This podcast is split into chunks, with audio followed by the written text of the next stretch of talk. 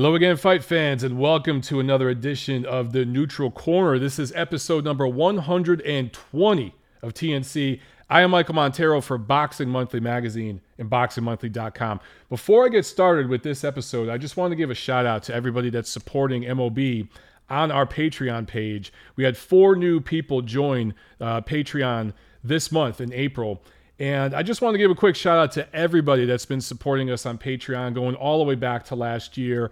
All the members of the MOB family Michael Barrios, Raul Ruelas, Jonathan Sandoval, Timmy Turner, Roy Smith, Too Tough, Florian Seagreast, Kevin Frey, Wenceslao Cano, Michael R. Atkins, Brad Lundgren, Boxing Tech, Cat Clemens III, Joel Morgan, Anbu, Robert Palmer, Jay Gormley, Ryan Meza, aka Dempsey, Sean Thompson, Greg Frick, Rex Afraziabi, Paulo Vega, John Newman, Michael O'Connor, Ken Young, Jacinto Martinez, John Landerbog, Nicholas Cantu, and Austin J.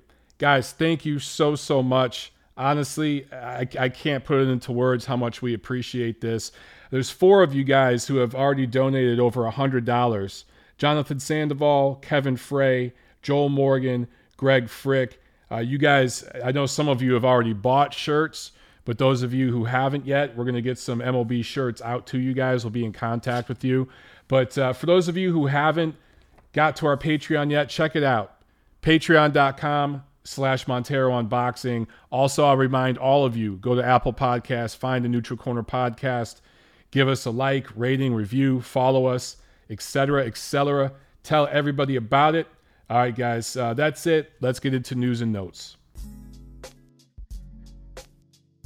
All right, so if I sound a little tired, it's because I started my day off driving. Actually, I had to get up at 7 in the morning and drive from downtown LA to Santa Monica to film new episodes of 10 Count for Undisputed Champion Network. Reason why we had to start so early is because Tom Loeffler wanted to come in and, and do an episode with us that I hosted along with Doug Fisher And uh, probably went about 30 minutes. I asked Tom a bunch of questions, a bunch of the questions you guys have been asking uh, about the Canelo situation, why they went with Martirosyan, why they had to stick with May 5th, what's going on with the IBF and Sergey Derevyanchenko. We brought up Jermall Charlo, who's now the WBC mandatory, talked about a lot of stuff. But he had to get there and do that early because he had to get from Santa Monica all the way up to Glendale to do the workouts today, the uh, Golovkin Martirosyan media workouts.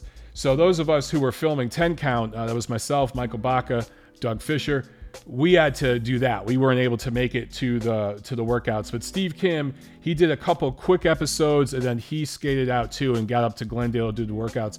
For those of you guys, you know, who don't live in LA and don't know, that's probably I want to say 20 plus miles uh, distance from Santa Monica to Glendale, and you have to go by or through downtown to get there. So traffic wise, that's easily an hour and a half. So uh, Tom Loeffler did plenty of driving this morning. So did Steve Kim.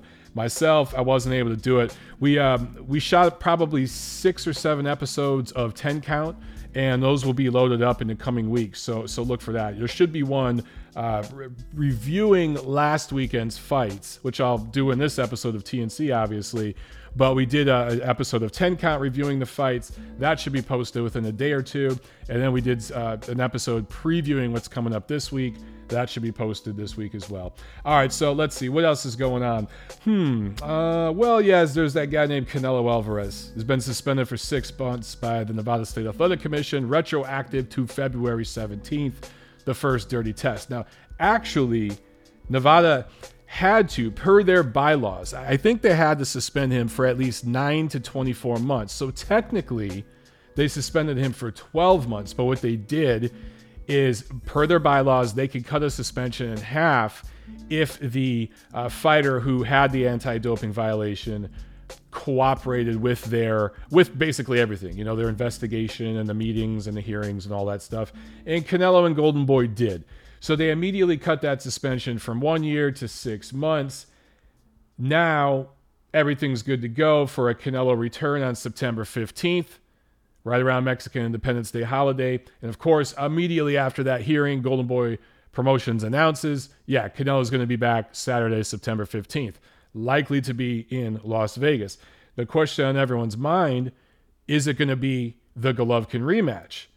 And I asked Tom Loeffler that today, and he he shed some insight into what him and Team Golovkin are doing. I'll talk more about that later on. Also, um, you know, you'll see that episode of 10 Count on Undisputed Champion Network. So we'll see what happens with Canelo. I don't know, man. Is he going to want to come back and do a tune-up, have a layup fight to you know shake off the ring rust, and then fight Golovkin early next year? Because the impression I got from Loeffler is that if that happens, they're not even going to go forward with a rematch. They're just going to move forward with their career and go after Billy Joe Saunders for September 15th or around that time. So uh, we'll see what happens. But that is a situation that is ongoing and in flux. And it's it was just weird. Just before the hearing, Canelo posted pictures of himself, I think on Instagram, uh, getting surgery to his knee. Apparently, there was a cyst in his knee. Just the optics of that looks so weird, so peculiar. He didn't go to the hearing. He got surgery on his knee two days before the biggest hearing of his professional career. Whole thing's just kind of odd, man. And then the whole thing with Oscar De La Hoya that came out and the kitchen utensils, uh, j- just weird, man. Anyway, Sergey Kovalev. He's not going to fight Lucas Browne. Lucas Browne has legal issues. He's been arrested twice, domestic incidents with his baby mama. So he can't fight.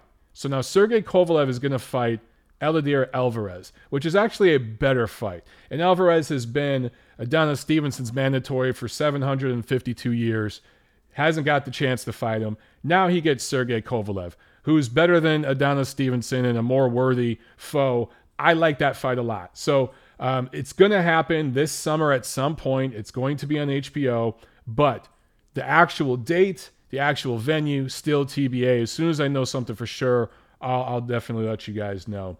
Of course, Golovkin versus Vanes Martirosyan is official now for May 5th at StubHub Center.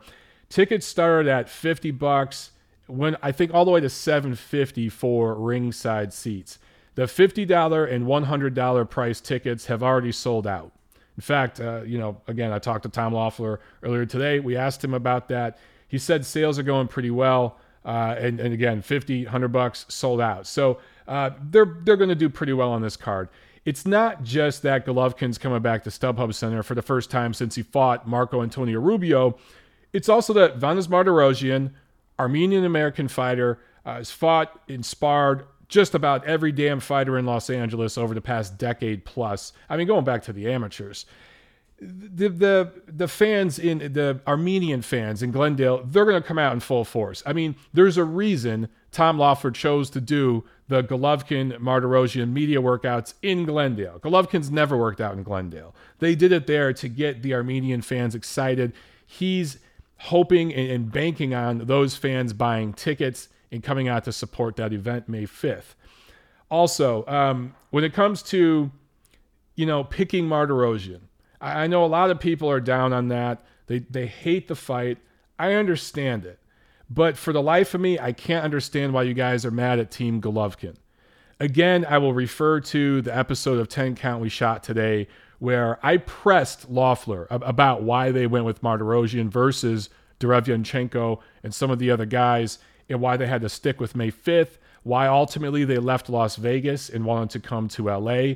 Uh, the, the deal, everything in Vegas with the casinos and the executives that run them, very, very complicated. And they simply put, they wanted more time to do a bigger name for a fight in June. And certain opponents like Saunders and those guys were not available for May 5th. So a Vegas pay per view fight just wasn't going to work. And when it comes to Los Angeles, being able to make money and do a profitable uh, promotion on three weeks' notice, you need to have an LA fighter. So th- there's a lot to it. And I'm not going to get into it all here because that episode of 10 Count, like I said, it's about half an hour long and it's going to give you guys all the details. I'll just say, you know, again, all things being considered, well, actually, two things, okay? Number one, for Team Golovkin, this is the best out of a really shitty situation. Number two, if you're pissed about this event in general, don't blame Golovkin, blame Canelo. He's the one with the anti doping violation. All right, other news. Mikey Garcia vacates his IBF 140 pound title. Now he's decided he's going to defend his WBC 135 pound belt, which is the complete opposite of what he said he was going to do a month or so ago.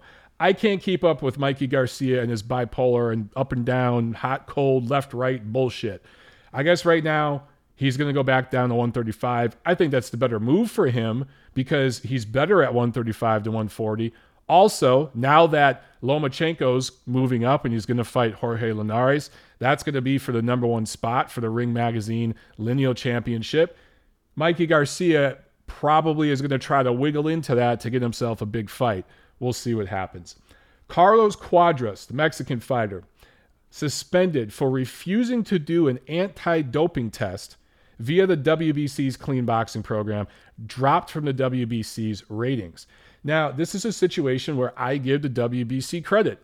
They have a program, the protocol is laid out plainly for anyone to follow. They post it online, so there's total transparency there.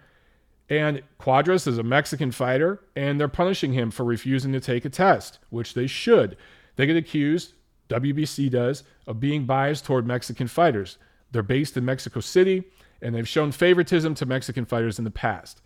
But there are times, I mean, Luis Nery, who missed weight in a fight earlier this year, they they uh, suspended him, dropped him, right? Carlos Cuadras now refusing to take a test, dropped him from the ratings. Okay, I want to see the same treatment of Canelo. I want to see the same treatment of stars. That's my issue with the BC here. They're they're real quick to dole out punishments for other fighters, but it seems with Canelo Alvarez, since that falling out they had, the last time they forced Canelo to fight by their rules. You go back to that situation when when Canelo beat Miguel Cotto for the WBC middleweight title. He inherited Cotto's mandatory Gennady Golovkin, and the BC, you know, Canelo just thought he was going to get an exception. He was going to just get to not fight Golovkin for a year or so and get the Adonis Stevenson treatment. Well, they weren't they weren't dealing with PBC. They were dealing with Tom Loeffler, who knows what he's doing, and he had the BC's nuts in a vice in that situation. They forced Canelo to go by the rules. Canelo got pissed, right? They had this big falling out. Ever since then, the WBC's been kissing his ass. I just like the BC. I'd like to see them be consistent. And one of the biggest things about this suspension that I still haven't got a straight answer on, and I'm still digging into it, guys, and let you know why isn't a full VADA uh, testing, mandatory drug testing for Canelo happening as part of his suspension? And I'm not talking about the WBC's clean boxing program. I'm talking about the same treatment that we saw for guys like uh, Alexander Povetkin, who I've been hard on, Lucas Browne, who I've been hard on, other fighters who had to take additional testing in a probationary uh, time frame, I think for, for about a year at their expense. We should be seeing that from Canelo Alvarez during this suspension. And the fact that he's not, at least to my knowledge right now, he's not. It's not part of the suspension. That's just odd. And it, it, it's not right. It's basically a slap on the wrist, and he can go back to doing whatever the hell he was doing before. So I'll dig into that more and I'll let you guys know what I find out. Also, O2 Arena for July 21st is the possible date and venue for a possible IBF heavyweight eliminator bout between Dillian Whyte and Kubrat Pulev. Remember, Pulev was in line to be the IBF mandatory to fight uh, Anthony Joshua. He got hurt. Carlos Takam came in for him. So he's, li- he's still lined up to fight uh, to get that eliminator fight to be back in the running to fight AJ. And they're talking about getting him and Dillian Whyte in the ring together. They're just negotiating that. Nothing official yet at the time I'm recording this. I'll let you guys know when I hear something. That's it with news and notes for this week. Uh, let's review what happened in the ring around the world last week. Last Thursday, April 19th, in San Juan, Puerto Rico, it was another Golden Boy Promotions on ESPN2 card it was also streamed live on ESPN3.com. In the main event, Lamont Roach and Orlando Cruz fight to a split draw in a 130 pound 10 rounder. The judges had it 97 93 for Roach. One judge had it 96 94 for Cruz. One had it 95 95.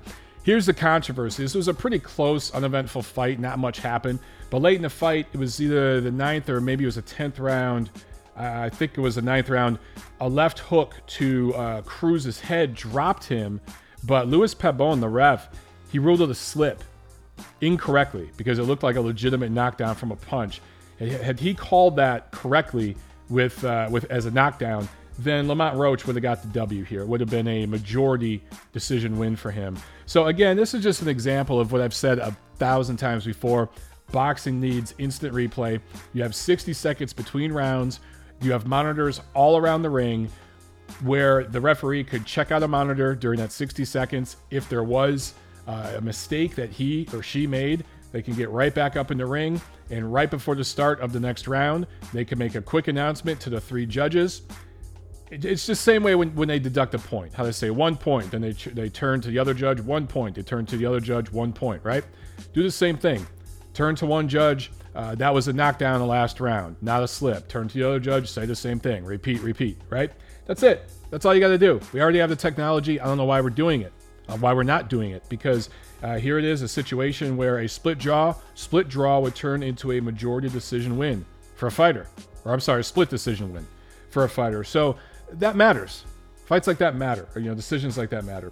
Also, uh, several uh, Puerto Rican prospects on the undercard they stayed uh, undefeated with uh, W's. Uh, this is, you know, Miguel Cotto's promotional company working with Golden Boy Promotions as part of the deal when they signed together a couple years back. Also in Poland on Saturday, April 21st, Tomas Adamek, who turns 42 years old this year, he scores a TKO 7 win over Minnesota journeyman Joey Abel. And it was the headliner of a card on Polsat Sport pay per view. He defends his Polish heavyweight title dropped Abel in the second, sixth, and seventh.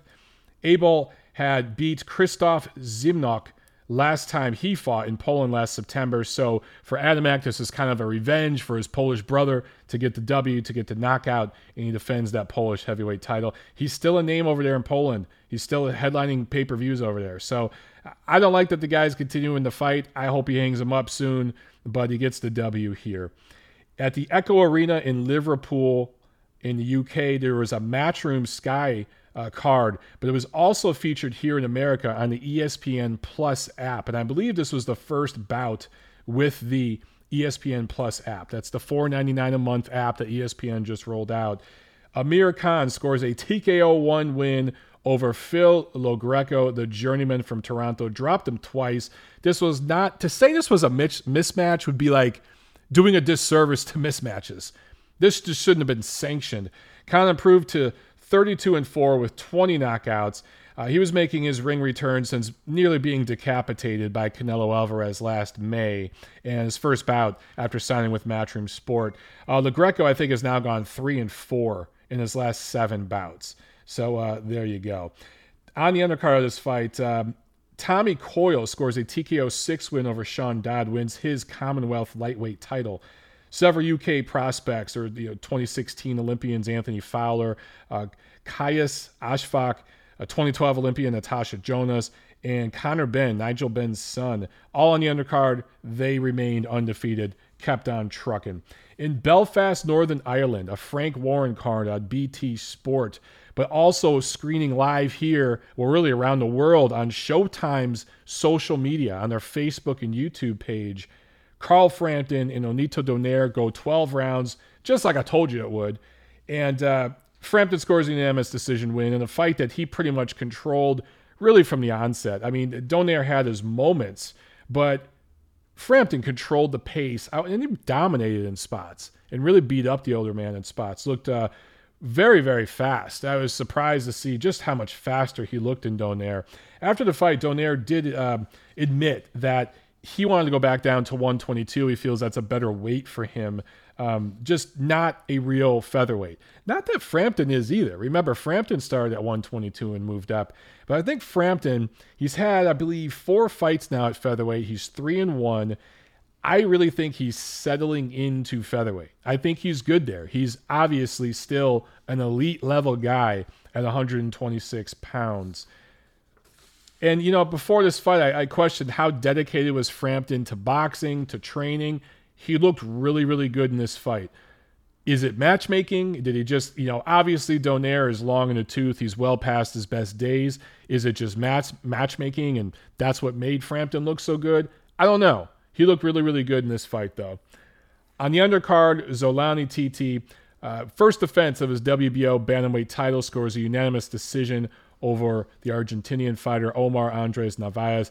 Horrible fight, 120, 108 three times were the scores. Uh, you know, the scores weren't even necessary. To talk about this fight would be unnecessary. It was just uh, Tete basically in a sparring session, a glorified sparring session against Narvaez. And I forgot to mention the scores for the Frampton Donaire fight. There were 117, 111 three times. So consistent judging in both those fights. But those were pretty easy fights to score. Pretty easy fights to score. All right, now over here in the USA at the King's Theater in Brooklyn, I told you guys about that Real Deal Sports uh, an entertainment card that was being put on by Evander Holyfield's promotional company. The main event that they had scheduled, it was going to be Duke Micah, this uh, Ghana fighter, who was a 2012 Olympian for Ghana, going up against a French guy, Yoann Boyeaux. But Boyeaux came in four pounds heavy. So they canceled the main event. There was a heavyweight fight with a Russian heavyweight Sergey Kuzmin that got bumped up to the main event, I think. He improved to 12 0 with nine knockouts with a KO 6 win also in Brooklyn. Much, much bigger card. It was a triple header, PBC on Showtime. The reported attendance was over 13,000 for this. And most of the fans who came out came out to see the main event Adrian Broner versus Jesse Vargas. Say what you will about Adrian Broner. And look, there's a lot of things about him I don't like. I think he's a classless piece of shit. Eh, but he does numbers. He does TV numbers and he sells tickets. So love him or hate him, he is a brand. He is a business, an American born and bred fighter that does do business. Aren't many of them around right now, especially guys from the Midwest or the East Coast. So uh, to to see Broner, you know, bring in thirteen thousand plus in the Barclays, and yes, there were comps and there were discounts and stuff, but from what I'm hearing, a lot of these tickets were legitimately sold at, at sticker price. I'm also hearing from some of you guys who tweeted me and DM me uh, over the weekend that the atmosphere there was pretty rough. And there were a lot of fights outside and inside the arena. They had extra security outside and inside the arena. Some of you guys sent me pictures and videos of some of the stuff that was going on. Pretty nasty. That's the downside of the business that guys like Broner bring in with him. But you know what? Money's green. Selling tickets, Money's green. So let's talk about the fights. Okay, in the opening fight, Gervonta Davis scores a TKO 3 win over Jesus Cuellar, wins the vacant WBA super featherweight title or junior lightweight, however you want to say it. Cuellar was down in the second and twice in the third. Uh, Davis worked the body early on, which was a smart tactic. He was going upstairs, downstairs, left hand, right hands. really, really looked spectacular in this fight. But how much of it was just matchmaking? Now, I favored him to win. I favored him to win by knockout. But did I expect three rounds? No. It was an impressive performance. I'll give him that. But it's Jesus Cuellar, and at this stage of, of his career, the guy's pretty washed up. He looked pretty badly faded. But the body work early on is what got Davis uh, to land those big shots upstairs eventually that uh, ended the fight. Also, you know, clearly hurt Cuellar to the body as well, right? So um, great performance by Davis. He might be the best guy at 130 pounds. We were talking about that today as we were taping a, segment. Uh, Steve Kim actually hosted a segment of 10 Count with myself and Doug Fisher as a guest. And we were talking about the fact that now that Lomachenko's moved up to 135, perhaps Tank Davis is the best at 130 if he could continue to make the weight. This was for a WBA title, although it shouldn't have been because, you know, I talked about this last week in, in the preview portion. Uh, Cuellar hadn't fought in 2017. His last fight he lost in 2016, and that was at featherweight at 126. Davis's last fight he couldn't make weight. He lost his title on the scale, but he got disciplined. He got serious about training again. He looked spectacular here. This is the type of Gervonta Davis we saw that won the title against Jose Pedraza going back about a, a little more over a year ago now. And so if he can stay in this form and continue to make 130 man, he could probably unify some titles and do some real damage in that division. So it'll be interesting to see what happens. Jermall Charlo in the co-main scores a KO2 win over Hugo Centeno Jr., wins the interim WBC middleweight title, and now he's Gennady Golovkin's mandatory. Uh, he called him out in the post-fight presser, or actually before they even got to the presser, right there in the ring, uh, when the Showtime announcers were in there talking to him. He immediately called out Golovkin, so he wants it, right?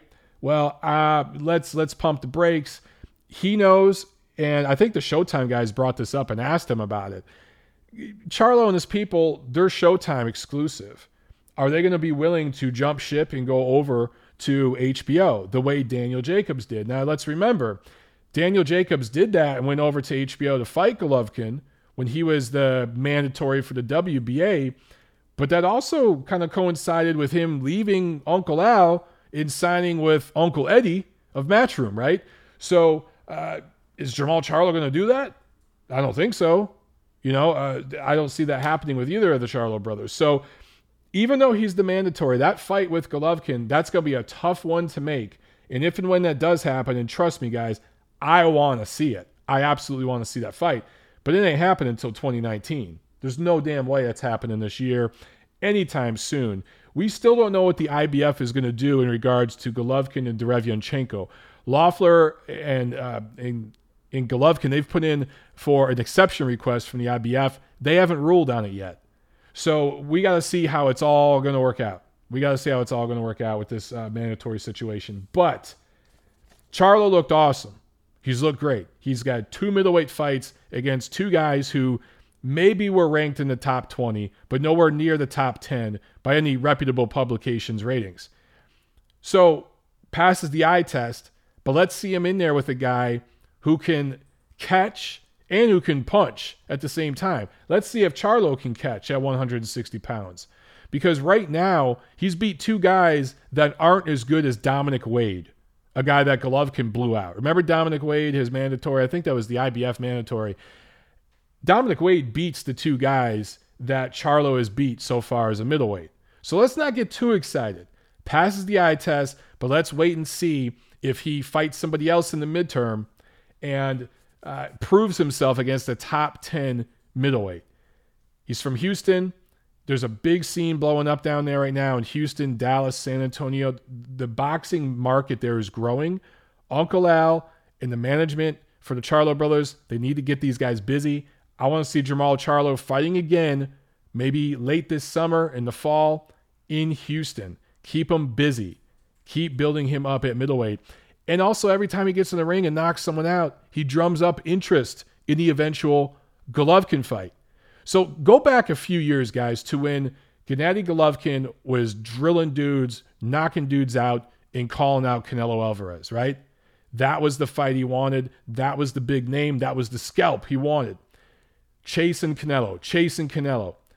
Charlo's got to be that same way right now with Golovkin. He's got to be active. He's got to be fighting three, four times a year, taking short money if need be. I think he only made half a million dollars for this fight, which I guess when you look at Charlo's career accomplishments. I guess that that's a good payday for him. Uh, he's deserving of it, but he needs to get more active. Even if he has to cut down to 250, 300 grand in fight three, four times this year, start banging the drums for a Golovkin, man. If he does it, he fights often enough, that Golovkin fight will eventually happen. But if you fight once a year against guys like this, and, and I, I, I like Hugo Centeno Jr. He's a, just an awesome, nice guy. I've met him before at Wildcard Gym while I was working out and stuff. He's a cool guy. He's a nice guy, and he's a he's a decent quality fighter, but he's not at the elite level. He's not in the top ten as a middleweight, right? Charlo needs to, if you're going to fight this level of opposition, fight three or four times a year. Stay busy and keep banging the drums for Golovkin. Basically, take a page out of Triple G's book two, three years ago when he was chasing Canelo. That's what Charlo needs to do right now. In the main event, Adrian Broner and Jesse Vargas fight to a majority draw at a welterweight fight that was actually a catchweight at 144 pounds. Uh, two judges had it 114, 114 a draw. One judge had it 115, 113 for Broner. I thought that scorecard was a little too uh, favorable to Broner. I think if you were going to edge it either way, Vargas probably deserved a nod a little bit more, maybe 115, 113. Maybe if he had around even 115, 114 for Vargas. I thought he just did a little bit more through the first six, seven, eight rounds. built up a good lead, but this really was a tale of two fights. The first half of the fight, clearly Vargas won. The second half of the fight, clearly Broner won. And I don't understand what Vargas's game plan was and why halfway through he changed tactics. It started trying to maul and grapple on the inside with Broner. That played right into his strength. When Vargas stayed on the outside and stayed behind his jab and fought long and tall, he was dominating Broner. Honestly, he was clearly winning rounds. He was dominating the fight. I had him up five rounds to one after six rounds, and I think that's how most people scored it. So he was really, really just touching up Broner in spots and knocking him back, stopping him dead in his tracks. And Vargas is a weak puncher at welterweight. So um, to see that was was pretty amazing. Now I'll give Broner credit, and I'll give his new trainer and his new team credit for getting in his ass and getting him to change tactics and lighting a fire under his ass. And and Broner deserves credit for coming back, for hanging tough, and he's proved he's a tough guy. This guy, you know, he is a tough fighter and he is a competitor and he worked his way back into the fight. And I'm totally cool with the draw. Totally fine with the draw. I have no issue with that. I do have issue with some of Broner's tactics after the fight and just talking shit to Vargas when there was just no need to.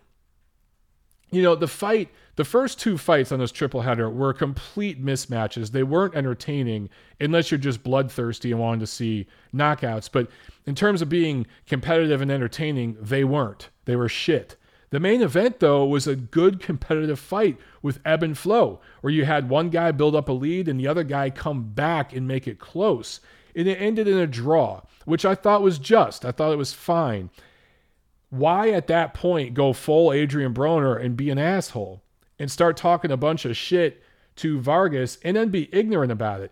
He said something to the effect, and I'm paraphrasing, but Broner said uh, that he beat Vargas's ass like Martin Luther King got beat.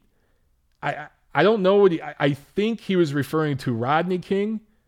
If you're going to mistake Rodney King, who was blasted on PCP and had a a rap sheet longer than my dick, and my dick's above average. If you're going to compare that guy to Martin Luther King, you're a moron.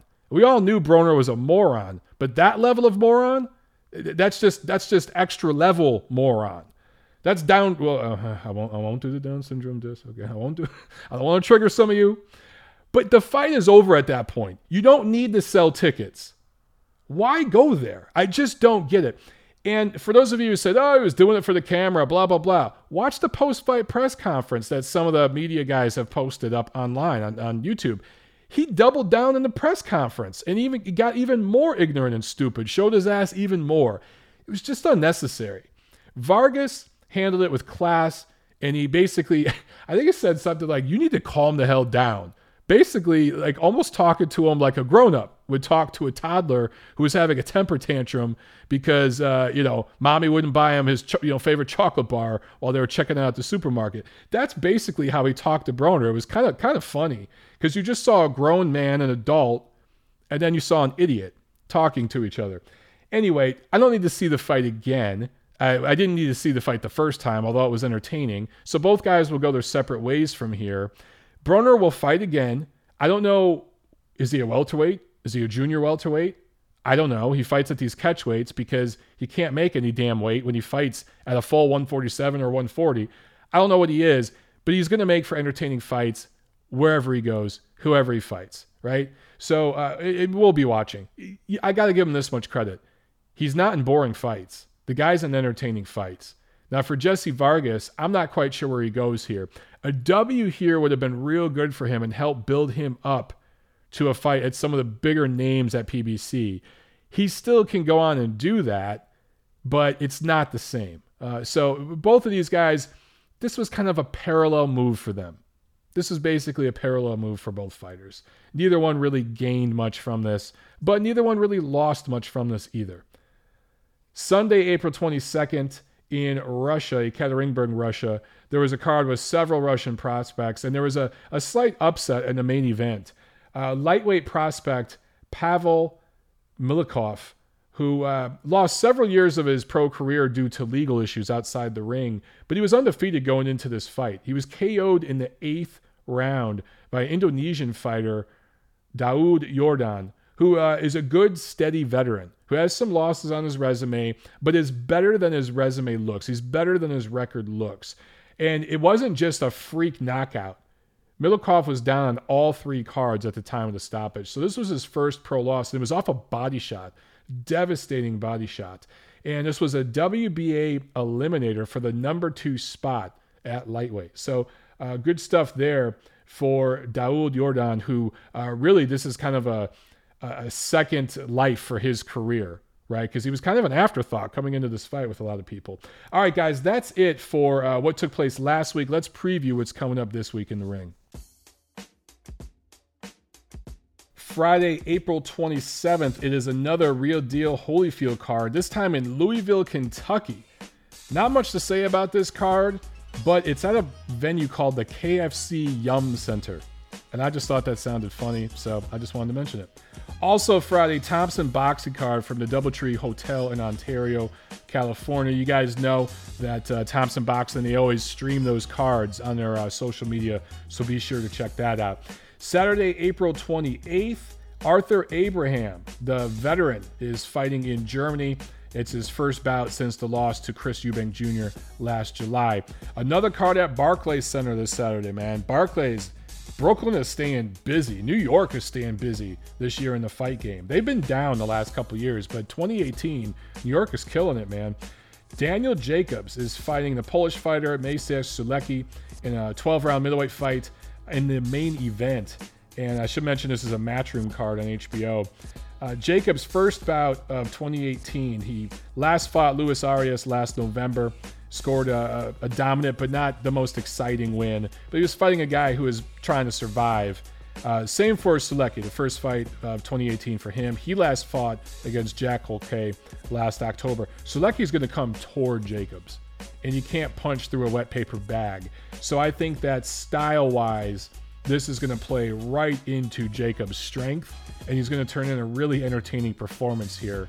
And I think he's going to score a, a stoppage win in the middle to late rounds of this fight.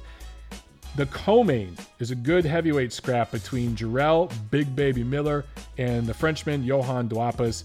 What will Big Baby weigh? This is what we always talk about with Jarrell Miller. He was 283 in his last fight against uh, Mariusz Wach last November that he got rid of in nine rounds. Wasn't the most thrilling affair. It took him a while to get to Wach. He eventually did, eventually got him out of there, right? The fight before that against Gerald Washington, that was in July. He got Washington out of there in eight rounds. He was 298. So he had lost 15 pounds in what, let's see, five months, four months. So if that trend continues, he should be around 270 something for this fight, right? I think he needs to get under 280 to be taken seriously as a heavyweight contender. And I know, yes, light on his feet for such a big man. He's very nimble and athletic. He's so comfortable in the ring. All those, uh, the, the, time that he sparred with the Klitschko brothers and others, uh, very, very experienced guy just in terms of fighting in the ring. Very light on his feet. However, that weight is eventually going to catch up with him. Guys, has there ever been a big fat ass who is the heavyweight champion of the world? No. How many big fat asses do you know that are dominant athletes that reign long? I can't name any. So, look, he's got that extra weight on him. He needs to get it down. Plain and simple. I'm not hating, I'm just telling you guys the damn truth. Now, I hear some people saying, well, well, he'll get in shape. He'll drop a bunch of weight if he gets the Anthony Joshua fight, which is rumored to be possibly for later this year, maybe late this summer or in the fall. Anthony Joshua making his American debut against Big Baby Miller in New York, should Miller be successful against Duhaupas. That's what people are saying. Oh, well, if he gets AJ, then he'll drop the weight. No, no, no, no. You dress for the job you want, not for the job you have, right? That's the best career advice I could give to a lot of you young guys. Dress for the damn job you want, right? Not the job you have. So if you're Jarrell Big Baby Miller, don't eat right now like you're fighting Johann Duhaupas. Eat and train like you're fighting Anthony Joshua or Deontay Wilder. That level of heavyweight, if that's what you want. Now, Duhaupas is 3 0 since his KO loss to a dirty Alexander Povetkin back in December of 2016. And, uh, but it's just against journeyman, the last three fights, right? This is his first fight in the USA, however, since his TKO 11 loss to Deontay Wilder back in September of 2015. Let's not forget, he took Wilder 11 rounds. So if, if that version of Duhaupas shows up and he's properly motivated and in shape, he's going to take Miller rounds. And it's going to be interesting to see uh, what he can get done. And it'd be interesting to see if Miller can look more impressive against Duhaupas than Wilder did. I think that's the test. The Povetkin fight, I, I'm just scratching that off the record with everything that was going on leading up to that fight.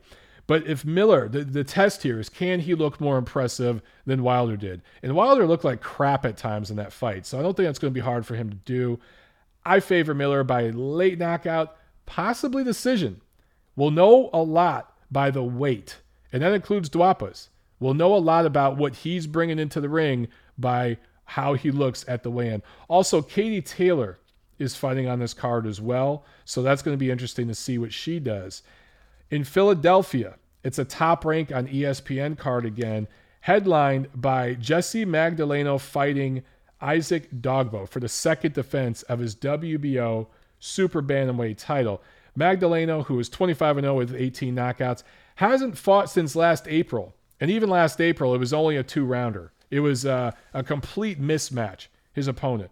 So this will be his first real stern test since winning that title against Nonito Donaire. Dogboe is from Ghana. He's 18 0 with 12 knockouts, 23 years old, won the interim WBO Super Bantamweight title in his last fight, which was in January in Ghana, which uh, was a really, really cool scene uh, with the crowd there in Ghana. If you haven't seen that fight, look for it on YouTube. It's on it's all over YouTube. But guys, Isaac Dogboe, he's not a pushover. And these guys from Ghana, they're tough. This kid is coming into this fight motivated, and he's going to give Magdaleno plenty to think about. I think that is a very, very good main event, and I'm very, very excited to see that one. Don't sleep on that fight just because you haven't heard of Dogboe. I'm telling you, he's going to bring it. Also on that card, Jesse Hart, Philly fighter, is fighting Desmond Nicholson.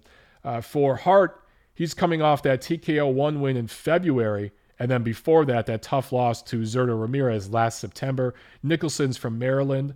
So you're going to have, uh, you know, Philly fighter. It's in Philly, and Maryland's not too far from there. So that's going to be a fun one with the, the local rivalry. Another Philly fighter, Bryant Jennings, the heavyweight. He's fighting uh, Joey Dwejko. I think Dwejko is how you say it. Uh, uh Dwejko's nickname is Polish Thunder. So there you go. I, am not sure I'm pronouncing that name. Maybe Dwejko. You guys out there who speak Polish, let me know if I'm anywhere near close. uh, Jennings is 3 and 0 since his losses, his back to back losses to Vladimir Klitschko and Luis Ortiz in 2015. He had no fights in 2016, went 2 0 in 2017, and uh, his, he fought once this year already back in February. So he's getting busy again after having some time off and getting some, uh, some things on his team and management uh, settled. I'm curious what uh, Dwejko brings. He has an amateur record of 56 and 12. I want to see if he really is got Polish thunder in those fists. Anytime the heavyweights fight, I'm excited to see it. And I like Bryant Jennings. I think that he's an underrated, underappreciated heavyweight. I think he's a good quality, athletic American heavyweight. Shakur Stevenson is also on the undercard, so I'm sure they'll at least show highlights from his fight. Let's see if he can uh, start to get some legs under him he still looks a little like he's got Bambi legs, I call him. Just a little un, un, uh, unsteady on his legs. And he, he's just a pup. So let's see if he starts to really, really grow and develop into a pro with the way he punches. Also, we have a PBC on Fox card from El Paso, Texas during the afternoon. It's the first card on network TV for PBC since Victor Ortiz and Devon Alexander fought to a draw, which was a robbery. Uh, Alexander deserved to win that fight on Fox back in February 2nd. So, main event Josesito Lopez fighting Miguel Cruz, the Riverside Rocky, his first bout since last April. And Cruz is a 17 and 0 fighter with 11 knockouts. Um, from Cincinnati, I think. Yeah, yeah, from Cincinnati, now resides in Florida. Now, I'm just trying to think. None of these guys on the card are from Texas. Actually, you know what? I take that back. In the co-main, Anthony Dirrell is fighting Abraham Han, and Han is from El Paso. And he's another one of these guys who's better than his record indicates. He's got three losses, but two of the three losses were debatable split decisions, I believe. The one thing about Han, because I've seen him fight a couple times, he cuts a lot. His skin cuts. He's very susceptible to cuts. Anthony Dirrell has always been seen as the lesser of the two Dirrell brothers. But think about, you know, he only has one loss. Andre has three now, albeit, you know, Anthony has fought lesser opposition than Andre, but he's obviously aged better than Andre because he's been in less wars. He's just better preserved. And you got to favor him in this fight. Uh, Han is a champion kickboxer, and he's a black belt in Taekwondo. So he has a lot of experience fighting. But as I said before, his skin cuts up real good. He's a tough guy, not the most skilled, though. So I think Dirrell's skills should win out this fight. I got a feeling, though, that that fight's going to turn real ugly.